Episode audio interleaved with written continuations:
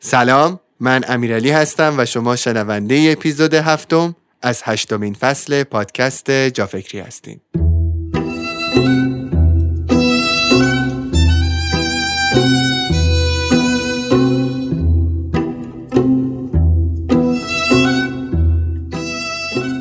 یادگیری و آموزش برای هممون مهمه. تو این دوران مدرن هم از کانال های متنوعی می‌تونیم خودمون رو آگاه تر کنیم.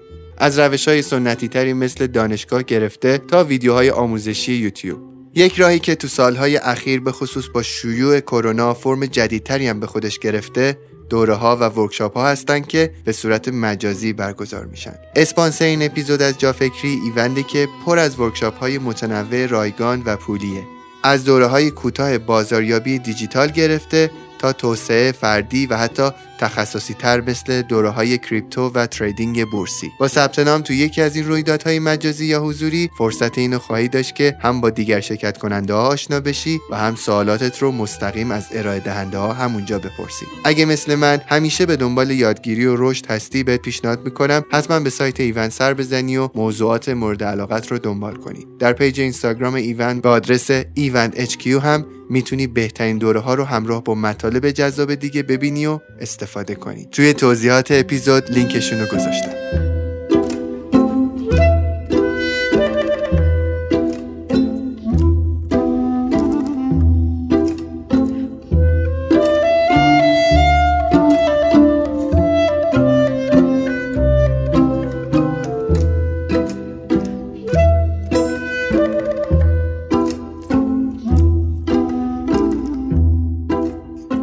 حسادت حس منفیه که همه تجربهش کردیم. اما اغلب شرم می‌کنیم از اینکه در موردش حرف بزنیم و بهش اعتراف کنیم.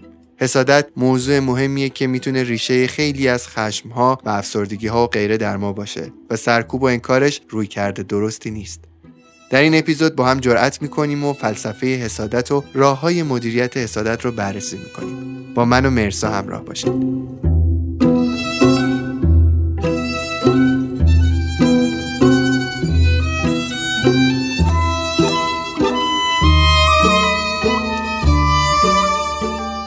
مرسا برای تنوع هم که شده این بار تو شروع کن. سلام امیرعلی چطوری؟ سلام خوبم مرسی ممنون. تو چطوری؟ تو خوبی؟ خوبم ممنون ازت. با یه موضوع خیلی مهم و عجیب غریب اومدیم امروز.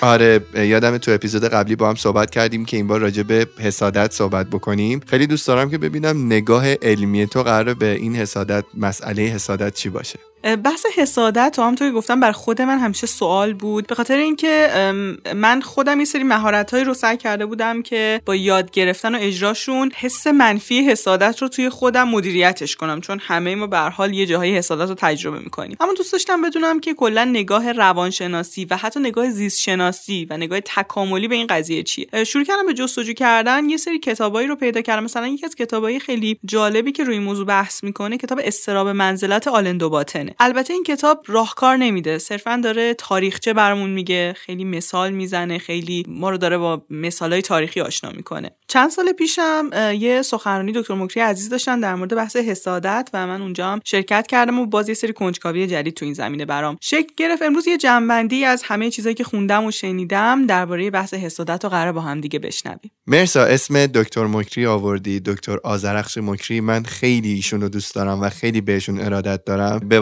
واسطه علی عطابکی هم با ایشون آشنا شدم. خیلی وقتا لایواشون رو می‌بینم صحبتاشون رو می‌خونم. به نظرت روزی میاد که ما ایشون رو تو جا فکری داشته باشیم؟ من که واقعا یکی از آرزوهامه. من همیشه از ایشون آموختم و امیدوارم که بتونیم صداشون رو توی جا فکری بشنویم و کلی ازشون یاد بگیریم. امیدوارم. من هم امیدوارم. من که تالا خودم خیلی تو این مقوله حسادت خودم رو حس نکردم تو موقعیت حسادت. واقعا اینجوری نیستم که یکی ببینم موفق شده من هرس بخورم. البته اینجوری هستم با خودم که فکر بکنم که امیرعلی تو چرا بیشتر تلاش نمی‌کنی؟ ولی اینکه نخوام که کسی دیگه ای موفق بشه اصلا توی سیستم فکری من تو اخلاق من نیست کلا. ولی می‌تونی بیای بر ما حسادت رو تعریف کنی؟ اصلا حسادت یعنی چی؟ حسادت رو اگه بخوایم خیلی کوتاه تعریفش کنیم یعنی احساس بدی داریم نسبت به موقعیت دیگری امکانات دیگری و دستاوردهای دیگری. و این احساس بده فقط در این حد نیستش که چرا اون داره کاش منم داشتم. اصلا نمی‌خوایم خودمون داشته باشه. یعنی احساس می‌کنیم که من حرسم در میاد که یکی این چیزا رو داره و حتی خوشحال میشیم اگه بفهمیم بشنویم که اون چیزایی که داره رو داره از دست میده. و قصه عجیبی که تو بحث حسادت هست اینه که خب ما احساسای منفی مختلفی رو تجربه می‌کنیم. مثلا خشمم یه حس منفی اما در مورد حسادت آدما انگار شرمشون هم میاد حرف بزنن. یعنی آدما راحتتر ابراز می‌کنن که من خشمگینم عصبانیم کمتر روشون میشه بگن من حسودیم شده. و این خودش انگار باعث شده که کمتر روی موضوع مطالعه بشه. و چیزی که هیچ وقت فرصت روشن شدنش نشده فرصت نشده که آدما بیان عمیقتر بررسیش کنن خودش بیشتر مسئله ایجاد می‌کنه و حتی بعضی از روانشناسا میگن خیلی از مشکلات امروز مثل جنایت ها افسردگی ها و حتی ریشه خشم ها داره به همین حسادت انگار برمیگرده که کسی هم روش نمیشه بیاد واضح در موردش صحبت کنه. می‌تونی بهم بگی که ریشه حسادت چیه؟ اصلا از کجا شکل می‌گیره؟ در مورد ریشه حسادت خیلی نظریه ها و دیدگاه های مختلفی وجود داره. یه دیدگاهی بود که میگفتش که الان تو عصر امروز که ما همش داریم همدیگر رو نگاه می‌کنیم تو اینستاگرام جزئیات زندگی همو داریم متوجه میشیم و به نفع سرمایه‌داریه که ما هی بخوایم به یکی مثلا حسودی کنیم بخوایم ما هم مثل اون لباس بپوشیم مثل اون امکانات مختلفی رو داشته باشیم این باعث شده که اصلا بشر حسودتر بشه و حسادت داره بیشتر میشه. اما انگار این نظریه خیلی هم درست نبود. انگار این نگاه صحیحی نبود. چون اومدن بررسی کردن. یه سری از دانشمندا و روانشناسا اومدن تحلیل کردن و دیدن که انگار حسادت مال امروز نیست. ریشه حسادت به زمانی برمیگرده که انسانها داشتن به شکل قبیله زندگی می‌کردن. و اصلا توی جنگل بودن و اصلا مال دوره‌ای که ما درگیر تمدن شدیم و اصلا دوره تکنولوژی و سرمایه‌داری نیست قصه. شاید حتی الان یکم کمتر هم شده باشه. یه سری مثالای جالبی تو این قضیه هست. مثلا تو قبایل بدوی قبایلی که انسان‌های ابتدایی توش زندگی می‌کردن یکی از چیزهایی که رایج بوده این بوده که آدما برای جادوی سیاه پول بدن. یعنی چی جادوی سیاه؟ یعنی می‌رفتن به یه مثلا جادوگری به کسی که مثلا دعا و اینجور چیزا انجام میده می‌رفتن پول می‌دادن تو قبایلشون که اون فرد دعا کنه واسه قبیله رقیب مثلا بارون نیاد. یعنی یه قبیله خودش داشته از گرسنگی میمرده بعد می‌رفته پول جمع می‌کرده که واسه قبیله دیگه بارون نیاد. این انسانهای اولیه امروز هم زندگی می‌کنن و می‌دونستی که. نوادگان همونا. فکر کنم شاید خب. و انگار که این بحث رقابت حالا بحث رقابتی هم که بوده شاید ریشه تکاملی داشته. منابع محدود بوده و خب طبیعتا آدما دوست داشتن که همه اون چیزی که هست برای خودشون باشه برای اینکه بتونن بقاشون رو حفظ کنن. اما این تو رفتار قبایل بدوی داره دیده میشه که حسادت خیلی جدی بوده. سر حسادت هم دیگر رو میکشنن و حتی خودشون رو محروم می‌کردن از یه سری امکانات. حتی یه چیز عجیبی که مطالعات نشون داده اینه که میان به یک سری مثلا کشاورزا یک سری از متخصصین میان میگن که ببین اگه از مثلا این سم استفاده کنی از این ابزارها استفاده کنی محصول چند ده برابر میشه و کشاورزه قبول نمی‌کنه. میگه که نه من اگه محصولم خیلی زیاد شه اون کشاورز دیگه که محصولش کمتره میاد منو می‌کشه. یعنی ترس از پیشرفت حتی تو جوامع بدوی تو همین دنیای امروزمون خیلی زیاده. چون نگرانن که بقیه وقتی دارن بالاتر رفتن اونا رو می‌بینن بهشون آسیب بزنن. یا حتی مثلا معروف بوده که در قبایل آفریقایی خیلی وقتا وقتی گوشت پیدا می‌کردن برای خوردن گوشت و یه جوری در خودشون پنهان می‌کردن که کسی متوجه نشه اینو گوشت پیدا کردن. و خیلی چیزای عجیبی که به ما اینو نشون میده که حسادت خیلی قدیمیه. خیلی یعنی ما تو رفتار انسانی بدوی داریم مشاهدهش می‌کنیم. احتمالا ریشه تکاملی داره و چون موضوعی هم هست که کلا تو دنیای امروز به خصوص آدما با شرم ازش صحبت می‌کنن خیلی کم روش مطالعه شده. آدما خیلی سخت اعتراف می‌کنن که حسودیشون شده. مرسا بهم بگو که اپیزودی که امروز داریم با هم صحبت می‌کنیم در مورد حسادت آیا قرار به ما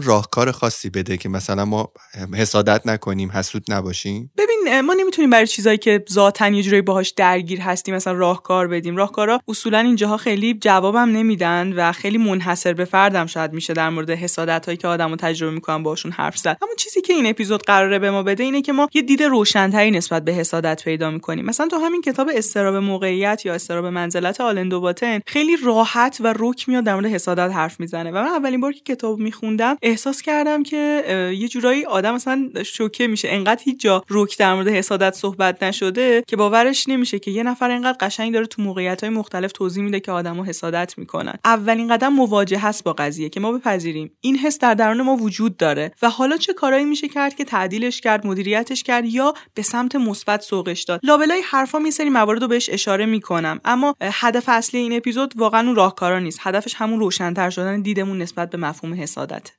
چقدر جالب. بریم که داشته باشیم این صحبت با هم. پس ما تا اینجا که فهمیدیم انگار در قبایل هم قضیه حسادت بوده و انسانهای بدوی هم با این قضیه درگیر بودن به نظرم قدم اول اینه که بپذیریم که شاید این حسادت یه بخشی از وجود ماست و نباید باش بجنگیم نباید خودمون رو عذاب بدیم که مثلا وقتی چیز خوبی رو در دیگری می‌بینیم یه موقعهایی ته دلمون اینجوریم که کاش منم داشتمش یا واقعا مثلا خوش به حالش که اون داره. این قبطه میشه ولی فکر می‌کنم تو آره من من واقعیتشو بخوای خودم یه چیزی دارم. حالا این تسک این مهارتیه که من خودم باش حالم خوبه ممکنه برای یکی جواب نده. من خیلی ساله شاید از دوران دبیرستانم. این نکته رو در مورد خودم و دیگران پذیرفتم که وقتی یکی از من بهتره خیلی طبیعیه. ما تو دنیای زندگی می‌کنیم که خیلی ممکنه با آدمهای مواجه شیم که در ابعادی از ما درخشان ترن من سعی می‌کردم وقتی یکی خیلی برام جالبه و می‌بینم وای چقدر این از من بهتره سری اون حس حسادت که می‌تونه تبدیل به نفرت بشه تبدیل به خشم بشه و اجرای من بخوام هرس بخورم بابت پیشرفت یکی دیگه تبدیلش کنم به یه حسی که با اون آدم دوست شم و به واسطه این دوستی از اون آدم یاد بگیرم. چقدر مکانیزم جالبی بر خودت ساختی. من خودم می‌دونی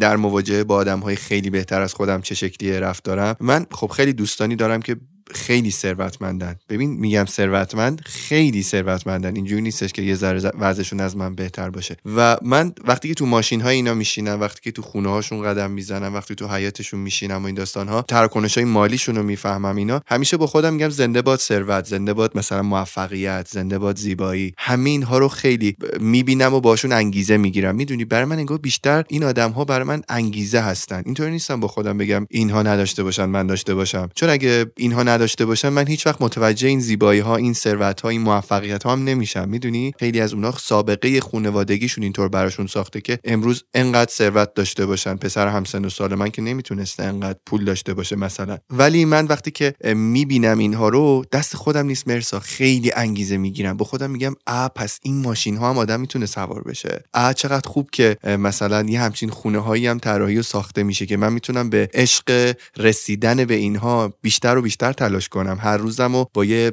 انگیزه و امید بیشتری از خواب بیدار بشم. ببین دقیقا امیرعلی این نکته که تو داری میگی خیلی به مدیریت حسادت کمک می‌کنه. کلا به نظر من احساسهای منفی رو باید پذیرفتشون. یعنی بگیم آقا این وجود داره و اون بود مثبتشون رو ازشون استفاده کرد. حالا اینو بیشتر توی اپیزود امروز در موردش توضیح میدم. اول یه نگاه اجتماعی مسئله حسادت داشته باشیم. به نظرم شاید خوب باشه و یکم شفافتر کنه ذهن بچه های جا فکری رو مسئله حسادت انقدر مسئله جدی شده بود که یه روز اقتصاددانا به این نتیجه رسیدن که بیایم فکر کنیم ببینیم که ما چیکار می‌تونیم بکنیم که کم این حسادت تعدیل بشه توی جامعه. این خشمی که خیلی وقتا آدما دارن نسبت به کسی که امکانات بیشتری داره خیلی خطرناک حتی داره میشه. ایده اقتصاددانا این بودش که ما بیایم تولید رو زیاد کنیم. بیایم فراوانی رو زیاد کنیم. در جوامعی که محدودیت زیاده آدما حسودترن. جایی که دسترسی ها کمتره خب طرف خودش میگه اگه فلانی اینو داره من دیگه نمی‌تونم داشته باشم دیگه. وقتی که من می‌بینم یکی یه ماشین خوبی داره و میگم خب منم تلاش می‌کنم اون ماشین رو می‌گیرم خب اینجا حسادت کمتری دارم. اتفاقا اون انگیزه داره اینجا بیشتر میشه. حالا تو این قضیه حالا این بود اجتماعیشه ها. من بود فردیش هم میگم که ما می‌تونیم از نگاه فردی چی کار کنیم. تو این قضیه که تولید رو بیشتر کردن و اومدن فراوانی رو بیشتر کردن حتی یه چند تا مثال اگه بخوام بزنم یه موردی رو داریم توی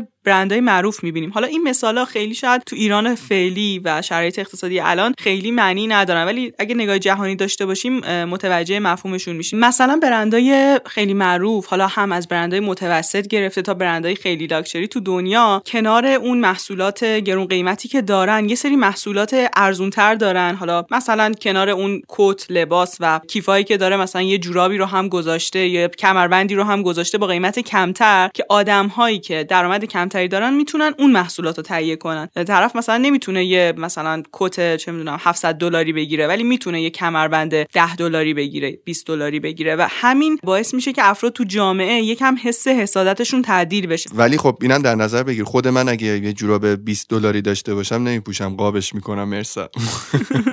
ولی ببین نگاه بکن ببین تو ایران ما چقدر انواع جورابا رو فیکشو داریم. اصلا انواع برندا رو فیکشون داریم. من فکر می‌کنم خودش این مسئله می‌تونه کمک بکنه به اون قضیه تعدیل سازیه نه؟ دقیقا اصلا اینکه اومدن این برندهای فیک و هی توسعه دادن اینه که کمک می‌کنه آدما این حس حسادت خودشون کمتر بشه. حتی مثلا مثلا تصور کن یه نفر کیف واقعا لوی ویتون گرفته بعد یه خانم دیگه هم مثلا از چهارراه مثلا تو همین خیابون مثلا یه کیف لوی ویتون گرفته. اصلا یه جورایی هم حالت اینطوری هم داره با خودش که چه فرقی می‌کنه؟ هر دومون بالاخره شکل کیفامون شبیه همه. اصلا حتی خیلی وقت قابل تشخیص هم نیست برای بعضی از کارهایی که حالا های کپی تر هستن. اصلا اونی که بیشتر پول داده ناراحت میشه. میگه که من این همه پول دادم که یه چیزی شبیه کیف تو داشته باشم. دوباره منجر به حسادت هم میشه. دقیقا اصلا جالبه. کسایی که خودشون توانایی اینو دارن که برندای در واقع خیلی گرون رو تهیه کنن و محصولاتشون استفاده کنن همیشه از این محصولات فیک عصبی و خشمگینن. در صورتی که این اصلا داره به سلامت روان بقیه کمک می‌کنه و یه موضوعیه که اشکالی هم به نظر من می‌تونه نداشته باشه. وقتی که داره یه حال خوبی به یه سریایی میده که نمی‌تونن اون کالا رو با اون قیمت خیلی بالا تهیه کنن. اما در بلند مدت انگار این ایده اقتصادی که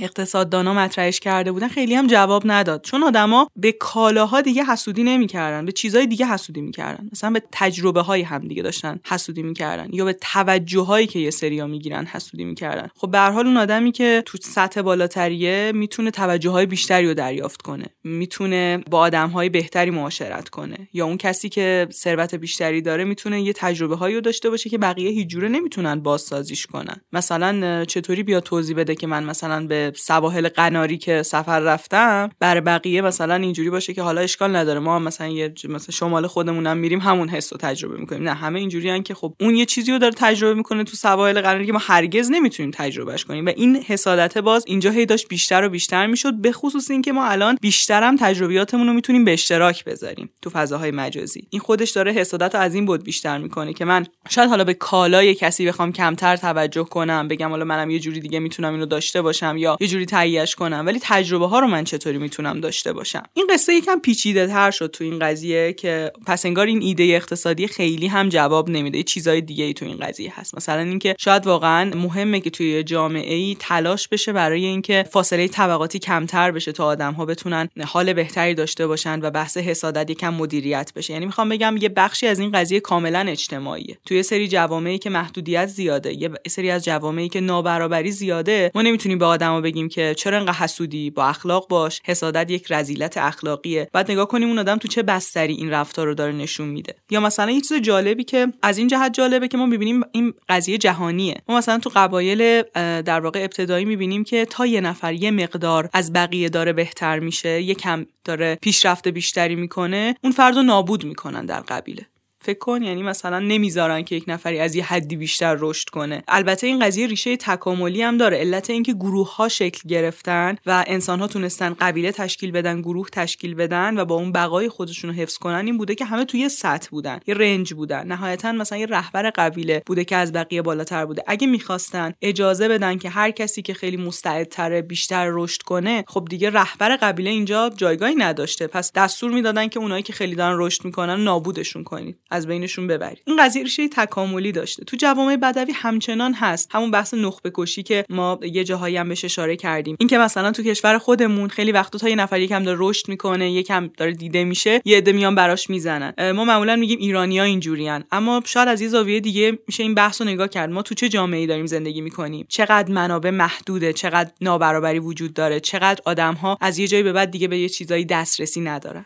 یه بار یادمه که داشتیم با یکی از دوستانم صحبت می‌کردیم. اون امریکا زندگی می‌کنه. خب من ایران زندگی می‌کنم. داشتیم با هم مقایسه می‌کردیم فرهنگ های خودمون رو در رانندگی مرسا. که چرا؟ تو امریکا انقدر آدم ها بین خطوط رانندگی می‌کنن ولی توی تهران وقتی ما تو اتوبان ها داریم رانندگی می‌کنیم می‌بینیم که انقدر ماشین ها مارپیچ هی از خط اول میرن به خط سه از خط سه میان دو و میان یک. همینجوری خط عوض می‌کنن و خیلی هم بین خطوط رانندگی نمی‌کنیم. بعد کمی که با هم صحبت کردیم و بحث کردیم دوستم یه حرف خیلی جالبی بهم به می‌زد و اینها. می‌گفت ببین زمانی شما توی خط ثابت میری و بین خطوط رانندگی می‌کنی و هی جلوی ماشینای دیگه نمیپیچی که احساس نکنی کسی با جلو زدن از تو داره تو زندگی هم از تو جلو میافته. میگفتش که توی ایران می‌گفت انقدری که ما در رقابت با هم دیگه هستیم انقدر فشارهای اقتصادی بر ما فائقه که ما هر لحظه رو داریم احساس می‌کنیم که داریم از زندگیمون عقب میمونیم. این شکلیه که وقتی تو اتوبان می‌بینیم یک ماشینی حتی برای دو متر ماشین که جلوی ما میپیچه احساس می‌کنیم از اون ماشین عقب افتادیم. در صورتی که شاید مسیرمون سی کیلومتر ها تو اون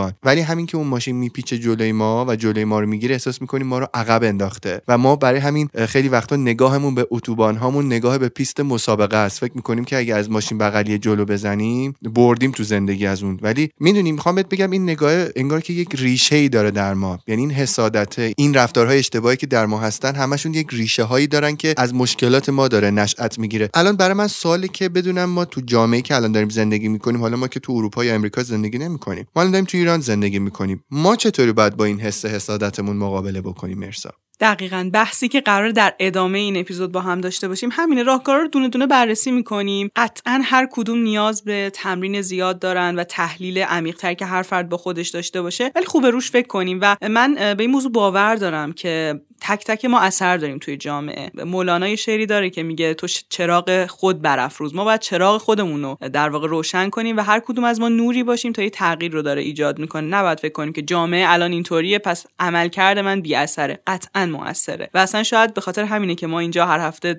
با هم دیگه جمع میشیم یه مطلبی آماده می‌کنیم همه با هم گوش میدیم که بخوایم هم خودمون رشد کنیم هم به رشد جامعهمون کمک کنیم. مورد اولی که به نظر من می‌تونه تو بحث تعدیل این قضیه کمک بکنه همین پذیرش حسادته ما باید بپذیریم که ما حسودیمون میشه خیلی وقتا. نه نمی‌خواد سانسورش کنی نمی‌خواد بگی نه من حسودیم نشده. ممکنه در دیگری چیزهایی رو ببینی که بهتره و احساس کنی که تو هم می‌خوای اونا رو داشته باشی. چه بامزه. یعنی مثلا با خودت بگی okay دیگه حرصت گرفته. آره okay دیگه حرصت گرفت. اصلا تو فرهنگ آمریکایی این رایجه. تو فیلماشون اگه ببینی مثلا میگه خیلی حسودیم شد مثلا. خیلی. چون اونجا داره این موضوع رو عادی می‌کنه از این جهت که این حسادته به جای اینکه تبدیل به یه چیزی شه که اون فرد رو پر کنه و باعث یه سری رفتارهای واقعا پر از خشونت بشه از طرف اون شخص بیانش می‌کنه و خیلی وقتا فیدبک اینه. اون شخصی که بهش مثلا این این حرفو داره به یکی می‌زنه میگه حسادت نداره که تو هم شروع کنین قدما رو بردار. منم یه جایی از یه سری قدمای کوچیک شروع کردم الان تو این نقطه یا تو هم این فرصت ها برات هست. می‌خوای منم کمکت می‌کنم. خیلی وقتا حتی باعث کمک گرفتن میشه. وقتی از یه چیز شرم‌آور داره تبدیل به یه چیزی میشه که آدمو پذیرفتنش. پس مورد اول اینه حسادت رو در خودتون بپذیرید. احساسات منفی ما نباید سرکوب بشن. ما باید بپذیریمشون و سعی کنیم اون side مثبتشون یعنی منظورم از side مثبت اون بخش مثبت نیست منظورم از ساید مثبت اون بخشیه که اون حس منفی داره و می‌تونه به پویایی من به رشد من کمک کنه. ولی خیلی جالبه. فکر کن مثلا تو بری به یه آدمی بگی که من حسودیم شد اینجا این کار کردی. یعنی مثلا منظورم اینه که کاش تو اینو نداشتی من میداشتم. اگه بخوای اینجوری بهش نگاه کنی خیلی نگاه عجیبیه. یعنی مثلا یک نفر بیاد به من بگه من حسودیم شدی شکلی احتمالاً من حس خوبی نمی‌گیرم. آره تو فرهنگ ما نیست. من به نظرم تو شروع به همه نمیشه اصلا اینو گفت. اصلا حالا من خودم در مورد که بیانش کنیم یا نه واسه همیشه توصیه نمی‌کنم بیانش کنیم. اما با خودمون صادق باشیم. خب من حسودیم میشه دارم می‌بینم این انقدر رشد می‌کنه. خب بعد تحلیلش کنم توی خودم. چرا این اتفاق داره میفته یادم یه دوستی یه رفتار خیلی عجیبی با یک یکی دیگه از دوستای ما داشت. رفتاری که همیشه مثلا تیکای خیلی بد مینداخت توی جمعونو زایه می‌کرد. یه روز داشتیم با هم حرف می‌زدیم و بیهو بغزش ترکید و شروع کرد گفتن که مثلا خیلی هرسم در میاد که این انقدر مثلا تو کلاس موفقه انقدر درسش خوبه انقدر توجه استادا رو داره می‌گیره. و وقتی که صحبت کردیم با هم که بابا اون آدم اینجوری داره وقت میگذرونه توی همچین شرایطی بوده یه بخشی از شرایطش رو تو اصلا نمی‌تونی داشته باشی. یه بخشش رو می‌تونی واسه خودت ایجاد کنی واسش تلاش کن. اصلا حالش بهتر شد و اون رفتار پر از خشونتی که نسبت به این آدم توی جمع داشت کم کم کم رنگ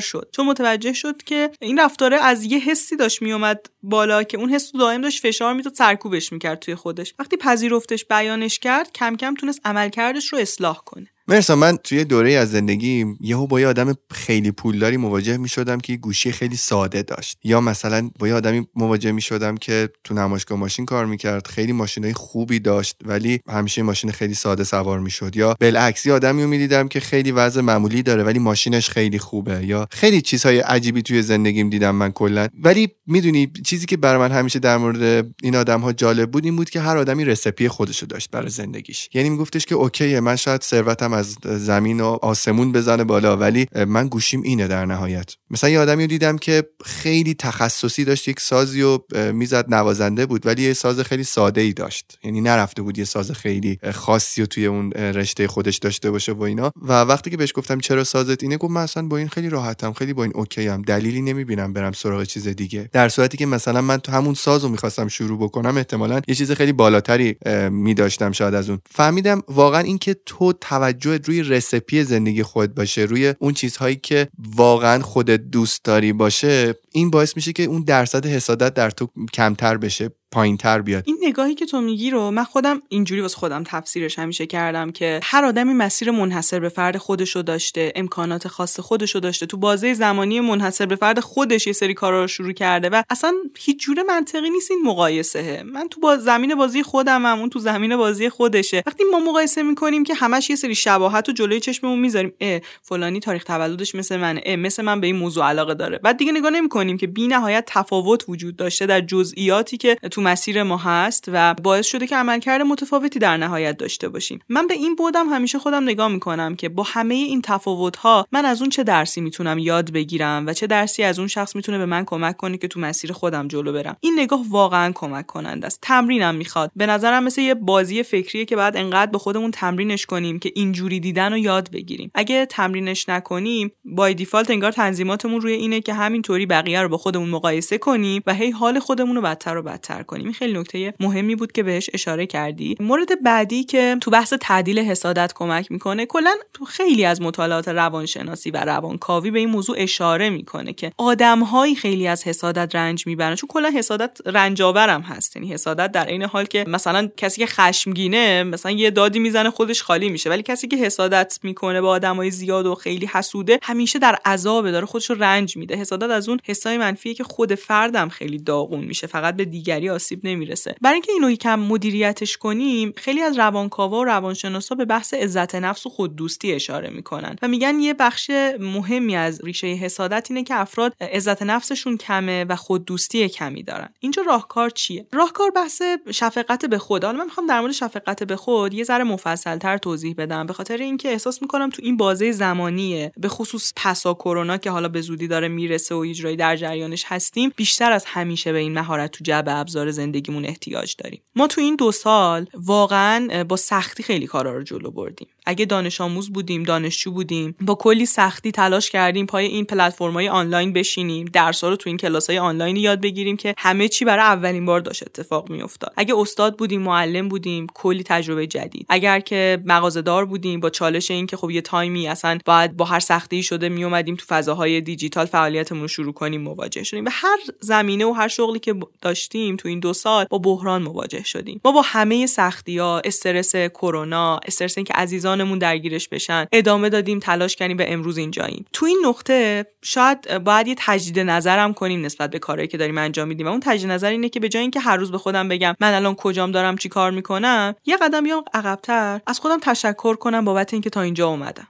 به خودم بگم ببین دمت گرم که تو با همه این سختی ها داری تلاش می‌کنی. با همه این سختی ها این دو ساله وای نستادی تسلیم نشدی. با همه این سختی ها تو این دو سال کلی پادکست گوش دادی. می‌دونم که بچههایی که پادکست گوش می‌کنن تو این دو سال چقدر برای یادگیری وقت گذاشتن. این واقعا جای تشکر و تقدیر داره. باید واقعا بزنیم قدش به افتخار خودمون که اینطوری داریم تلاش می‌کنیم. مثلا زنده موندیم تو این بی واکسنی و این داستان ها تا اینجا. واقعا کار شاهکاری بوده و ما حواسمون انگار نیست. سریع تا خودمون رو تحلیل می‌کنیم ببین فلانی کجاست ببین تو چقدر عقب افتادی ببین چرا به برنامه کامل نمی‌رسی. همینطور ایده حالامون رو میاریم جلو ذهنمون و هی خودمون رو تخریب و سرزنش می‌کنیم. خب کسی که هر روز داره خودش رو سرزنش می‌کنه و له کرده عزت نفس خودش رو چطوری می‌تونه از دیدن خوشحالی و حال خوب در دیگر حس خوبی بگیره؟ من یه جایی میخوندم که از نشونه های سلامت روان اینه که ما از موفقیت و دیدن زیبایی در دیگری حالمون خوب بشه و ما هم خوشحال بشیم. و واقعا خیلی درسته. البته باز میگم این به این معنی نیستش که ما حسادت رو کلا تجربه نکنیم. به معنی اینه که ما حسادت رو در خودمون پذیرفتیمش و داریم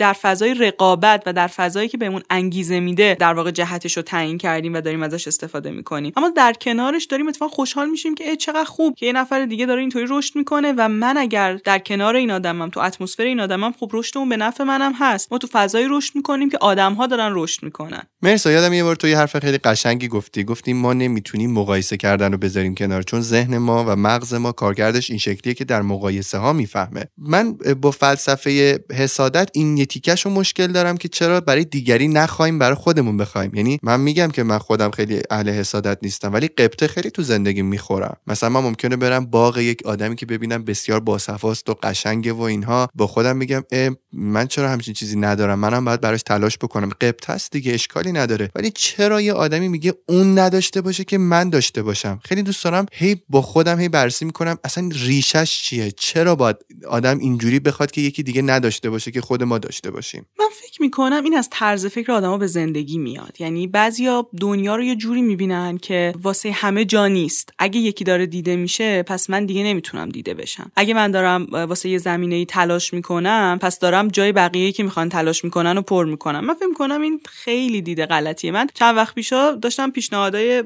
کاری که تو دایرکتم میاد و نگاه می‌کردم. مثلا خب تو این چند سال منو جای مختلف دعوت می‌کردن. مدارس برنامه های مختلف که بیام صحبت کنم. مثلا واسه های مختلف یه سری بحث آموزشی داشته باشیم تو همین یک ماه اخیر دیدم تعداد این پیاما انقدر زیاد شده که من تعداد پیامایی که دارم رد می‌کنم از تعداد پیامایی که دارم قبول می‌کنم با یه در واقع میزان معناداری فاصله پیدا کرده به تعداد خیلی زیادی رو دارم رد می‌کنم. و اونجا احساس کردم که واقعیت همینه. یه آدمی اگر هم توی زمینه ای مثلا یه تعدادی آدم بشناسنش در نهایت نمی‌تونه همه فضای اون حوزه رو که در اختیار بگیره. من می‌تونم در نهایت توی هفته 5 تا جا برم صحبت کنم. در نهایت می‌تونم مثلا به 6 نفر مشاوره بدم. نمی‌تونم که همه آدم هایی که در این زمینه نیاز به کمک دارن و من پوشش بدم. پس همیشه برای بقیه جا هست. هر آدمی یه ظرفیتی داره برای اینکه بخواد با یه عده ارتباط بگیره به یه عده کمک بکنه. حالا من در خودم یا کسی هم که توی فضای خیلی کوچیک دارم این فعالیت ها رو انجام میدم. قطعا حتی تو فضای بزرگش هم همینه. افرادی که خیلی شناخته شدن خیلی دارن دیده میشن که نمی‌تونن به همه مردم مثلا خدمات خودشون رو ارائه بدن. گروه هایی هستن که دیگه برای اونا اون فرصت رو و اونا می‌تونن از خدمات بقیه استفاده کنن. یه مثال خیلی ساده و خودمونی ترش در مورد سوپرمارکت. معمولا توی هر محله چند تا سوپرمارکت وجود داره و قسمت جالبش هم اینه که هر دوشون دارن روزی خودشونو در میارن و کسب و کار خودشونو دارن و در واقع یه عده سر سفرهشونن.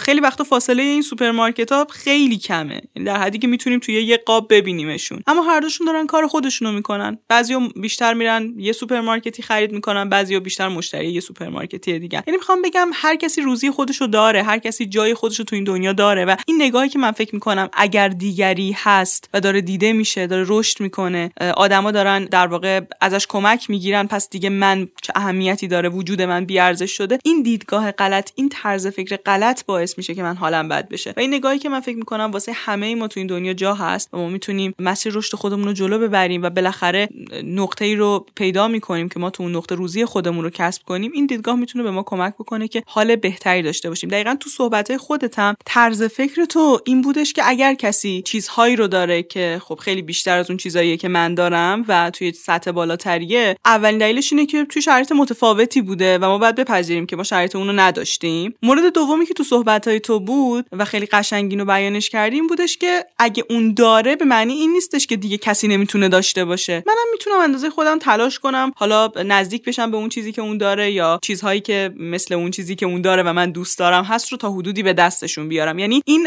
حسادته میشه اینجا قبطه میشه شوق به تلاش انگیزه برای اینکه من بخوام یه حرکتی انجام بدم. اصلا شاید دنیایی بدون حسادت دنیای خیلی بی انگیزه یعنی کار آدما دیگه نمی‌خوان تلاشی کنن کاری انجام بدن. من خیلی وقتا با یه سری از دانش آموزام که تو مدارسی هستن که خب می‌دونم سطح رفاه خانواده خیلی بالا هست اونجا صحبت که می‌کنم می‌بینم بچه ها یه جاهایی درگیر یه رخوتی هن درگیر یک یه جورایی بی انگیزگی هن که از اون داره ناشی میشه که هیچ دلیلی واسه تلاش نمی‌بینن. احساس می‌کنن همه چی دم دستشونه هست. شاید یه مقدار اصلا این حسادته اینکه ما قبطه حسادته منظورم به اون معنای مثبتش قبطه خوردنه کمک می‌کنه که ما پاشیم یه کاری بکنیم یه تلاشی انجام بدیم. و این تو دنیای امروز حتی لازمه. قبطه خوردنه یه حدیش لازمه. اونجایی منفیه اونجایی داره منو آسیب بهم به می‌زنه و روان منو داره آلوده می‌کنه که من فقط دارم هرس می‌خورم حالم بد میشه و حتی گاهی وقتا خطرناکتر از این. دارم نقشه می‌کشم که یکی دیگه چیزایی که داره رو از دست بده که این دیگه واقعا ترسناک میشه و ما حتما باید مدیریت کنیم اینو. ما چند بار مگه فرصت زندگی کردن داریم که بخوایم انرژیمون رو صرف این کنیم که فقط به بقیه رنج اضافی رو تحمیل کنیم و خوشی رو از دیگران بگیریم. می‌تونم اینجا بازم تاکید کنم. بگم واقعا اگه تو نگاهت به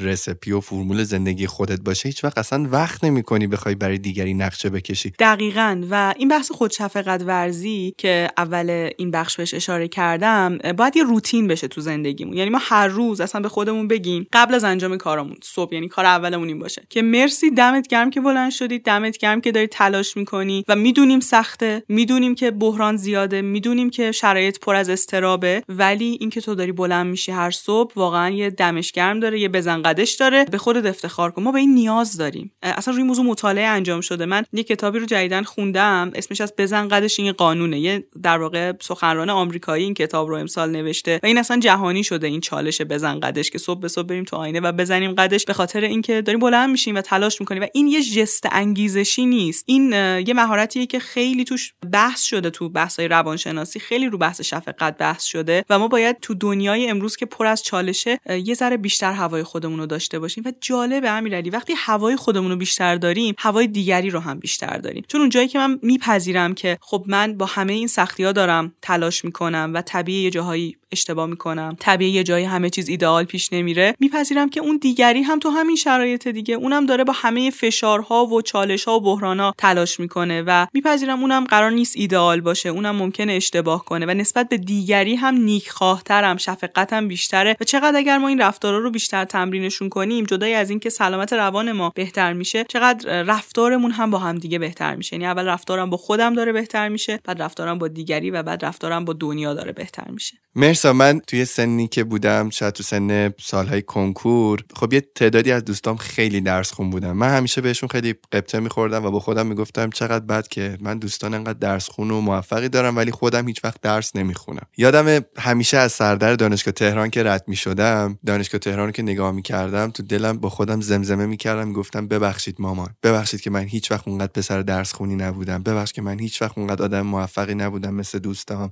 بیام این دانشگاه درس بخونم تو افتخار کنی به من. تو اون سالها این شکلی فکر می‌کردم. یعنی بر من موفقیت حداقل تو اون سن اینجوری تعریف شده بود که من باید حتما در یک دانشگاه دولتی مثلا واقع در تهران خیلی معروف درس میخوندم. چندین سال بعد که من تو کار خودم یه مقدار موفق تر شده بودم و این داستان ها یه روزی تو دانشگاه شریف سخنرانی داشتم و مادر من بین هزار حضور داشت. یعنی نشسته بود بین همون بچههایی که شریف درس خونده بودن دانشگاه شریف. و یادم ازشون خواهش کردم گفتم که برای مادر من دست و همه پا شدن برای مادر من دست زدن. اون روز یادمه به تو جمعیت به مادرم گفتم. گفتم ببین مامان من هیچ وقت نتونستم دانشگاه شریف درس بخونم ولی هدف وسیله رو توجیه می‌کنه. امروز من تو تو دانشگاه شریفیم و من دارم برای شما سخنرانی می‌کنم. خیلی حس قشنگی بود. یعنی من دیدم من از یک فرمول دیگه از یک راه دیگه ای رفتم و پام به اونجا رسید. شاید برای اولین بار دارم اینو اینجا مطرح می‌کنم. من خیلی دوست داشتم که در 20 سالگیم عکاس یک خواننده بسیار مطرحی بشم که حالا این روزها جز دوستان منه. اون موقع ها اینجوری بودم که با خودم می‌گفتم من باید انقدر عکاسیم خوب بشه که حتما از این آدم عکاسی کنم. تمام ما هم از این آدم عکاسی بکنم. انقدری که من کارای این آدم رو دوست داشتم. و بعد هیچ وقت نشد. یعنی من دیدم که به این آدم هیچ وقت دسترسی ندارم و بعد شروع کردم با آدم های عادی عکاسی کردن. انقدر با این آدم های عادی عکاسی کردم و انقدر این عکس دیده شدن و این طرف اون طرف رفتن که همین آدم معروف و هنرمند معروف که این روز خودش جز دوستای منه اومد و شد توی دایره دوستای من قرار گرفت و من یه روز اینو بهش گفتم. خیلی برای من جالبه که من در نهایت همیشه به مقاصدم رسیدم ولی نه از اون راهی که مشخص کرده بودم بلکه از راههایی که خودم دوست داشتم و در نهایت ادامه دادم. یعنی می‌خوام بهت بگم که یکی از چیزهایی که باعث شد من این درصد حسادت در زندگیم پایین بیاد حداقل تجربه شخصی خودم رو میگم. این مسئله بودش که وقتی دیدم یک چیزی برای من نمیشه نشستم نقشه بریزم به قول تو برای دیگری. نشستم برای زندگی خودم نقشه ریختم. و من فکر می‌کنم بیشترین چیزی که واقعا یک آدم می‌تونه با خودش داشته باشه برای همین پایین آوردن درصد حسادت اینی که به کار خودش ولی به شکلهای دیگه فکر بکنه. مرسا بیا بهم بگو که مورد بعدی چیه؟ مورد آخر یه سبک رفتاری سبک ارتباطیه که واقعا کمک می‌کنه هم حسادتمون تعدیل بشه هم بیشتر رشد کنیم. اونم اینه که بعضی آدما که خودت دقیقا جز این آدما هستی کمک می‌کنن آدمایی که کنارشونن هم رشد کنن. یعنی یه اتمسفری رو درست می‌کنن یه فضایی رو درست می‌کنن که به رشد بقیه هم کمک میشه. حالا با به اشتراک گذاشتن امکاناتشون با راهنمایی کردن بقیه کمک کردن به بقیه بستر رشد بقیه رو هم فراهم می‌کنن. تو جوامع بدوی تر ابتدایی تر رفتار آدما حکایت اون ماجرایی که گفتم تو قبایل آفریقایی وقتی یه گوشتی پیدا می‌کردن پنهانش می‌کردن که کسی نفهمه. اما تو جوامع امروز ما نیاز داریم برای اینکه همین حسادت تعدیل شه. هم خودمون و آدمای اطرافمون بیشتر رشد کنن. اتفاقا اگه گوشتی هم داریم با بقیه قسمتش کنیم. اگه امکاناتی هم داریم به بقیه بدیمش. این کمک می‌کنه که اتمسفری که ایجاد میشه اتمسفر رشد و شکوفایی باشه. قبلا در مورد صحبت کردیم که اون زمانی که می‌گفتن یه آدمی تو تنهایی می‌تونه به نتیجه برسه دیگه اون زمان گذشته. الان آدما تیمی گروهی به نتیجه می‌رسن. توی محیط بد ما نمی‌تونیم رشد کنیم. ما باید محیط خوب کنیم خودمون. یه قدمی برای بهتر کردن محیطمون خودمون باید برداریم. همیشه اینو گفتم. دوست دارم بازم بگم. وقتی من پادکست دارم گوش میدم و یه چیزی دارم یاد می‌گیرم این که من برای دوستم من پادکست رو میفرستم داره کمک می‌کنه که ما هر دومون با هم رشد کنیم. اینطوری ما می‌تونیم یه time ایی وقتی با هم داریم وقت میگذرونیم در مورد چیزایی که یاد گرفتیم حرف بزنیم. و این زمان حتی وقت گذروندن ما رو داره مفیدتر می‌کنه و اینجا یه هم افزایی فوق العاده ایجاد میشه. منو یاد یه خاطری توی بچگی انداختی من یادم ringtone گوشیم توی اول دبیرستان اول آهنگی که از آهنگای خیلی معروف یک خواننده ای بود. بعد هر بار که این play می‌شد دوست من می‌گفت این از ringtone ت بردار. بعد می‌گفتم چرا؟ می‌گفت به خاطر اینکه من دوست ندارم این ringtone این آهنگ همه جا شنیده بشه. مثلا دوستم فقط بر خودم باشه. می‌دونی یه همچی حالتی بود. من موقع درکش نمی‌کردم. البته خودم هم آدمی بودم که رو موزیکام حساس باشم ها. یعنی اینجوری نبودش که موزیکامو بهترین موزیکامو همه جا گوش بدم. موقع طبیعتا اون شکلی بود. ولی بعدن که یه بار داشتم باش صحبت می‌کردم می‌گفتم که تو اگه یه خواننده رو دوست داشته باشی اگه یه موزیکی ازش بیاد بیرون باید اتفاقا بیشتر منتشرش بکنی. باید بیشتر بهش کمک بکنی که بیشتر شنیده بشه که اون آدم از شنیده شدن بیشتر کارهاش انگیزه بگیره واسه اینکه برای تو هنر بیشتری دوباره ایجاد بکنه برای تو بیشتر بخواد آهنگسازی بکنه به فرض. سالها بعد یادم یکی از دوستانم که آرش آرش مرادی فرد یکی از دوستای خیلی خوبم این آهنگسازی یاد میده. مرسا خیلی قشنگ حرف می‌زد. میگفتش که من هر آنچه که بلدم و به دیگران یاد میدم. می‌گفتم چرا؟ می‌گفت به خاطر اینکه چیزهایی که من یاد دارم به زودی کهنه خواهد شد. و چیزهایی که دیگران از من یاد می‌گیرن همیشه یادشون میمونه که از کی یاد گرفتن. و چون بهشون کمک شده از طرف من اونا هیچ وقت برای من بد نمی‌خوان که در ادامه همیشه موفقیت منو می‌خوان و برام دعا می‌کنن. و من نگاه کردم دیدم که واقعا همینه. آنچه که برای ما میمونه اون چیزهایی که اتفاقا به دیگران میبخشیم نه اون چیزهایی که برای خودمون نگه داشتیم. چون ما در جمع معنا پیدا می‌کنیم. چون ما انسان اجتماعی هستیم در جامعه داریم زندگی می‌کنیم. و این مورد آخر تو من خیلی دوست داشتم. به نظر من خیلی نگاه قشنگی بود و اتفاقا فکر می‌کنم بیشترین تاثیر رو در تعدیل همین حسادت ها داره. دقیقا. چون جامعه رو داره برابرتر می‌کنه ماها رو داره به همدیگه نزدیک می‌کنه. اگه بخوام یه جنبندی کلی از بحث امروز داشته باشم حسادت یکی از اون هیجان های در واقع ذاتی ما طبیعی ما اگر تجربهش می‌کنیم نباید خودمون رو بابتش سرزنش کنیم. ریشه حسادت تکاملیه و همه ما به شکلهای مختلف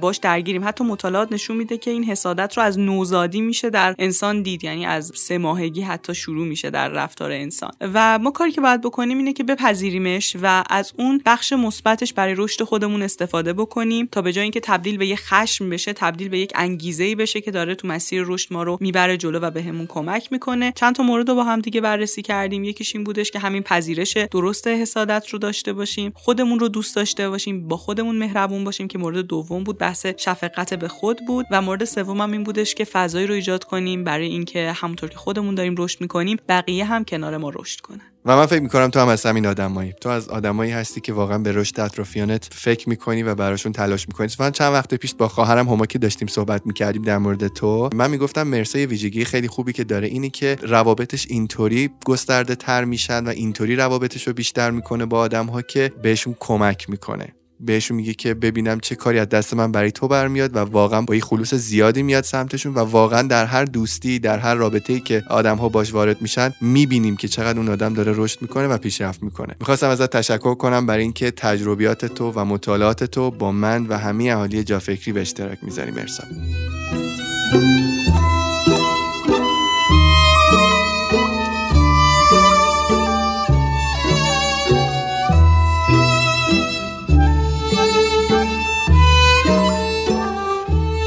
از راههایی که میشه به حسادت غلبه کرد میخوندم. این موارد رو نوشته بود. رویای خودتو بساز. اصیل باش. از خودت مراقبت کن. با افراد مثبت بیشتر معاشرت کن.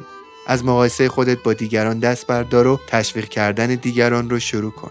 مراقبه هم یادت نره. مرسی که همراه من در جا فکری هستین. حال دلتون خوب و تا اپیزود بعدی خدا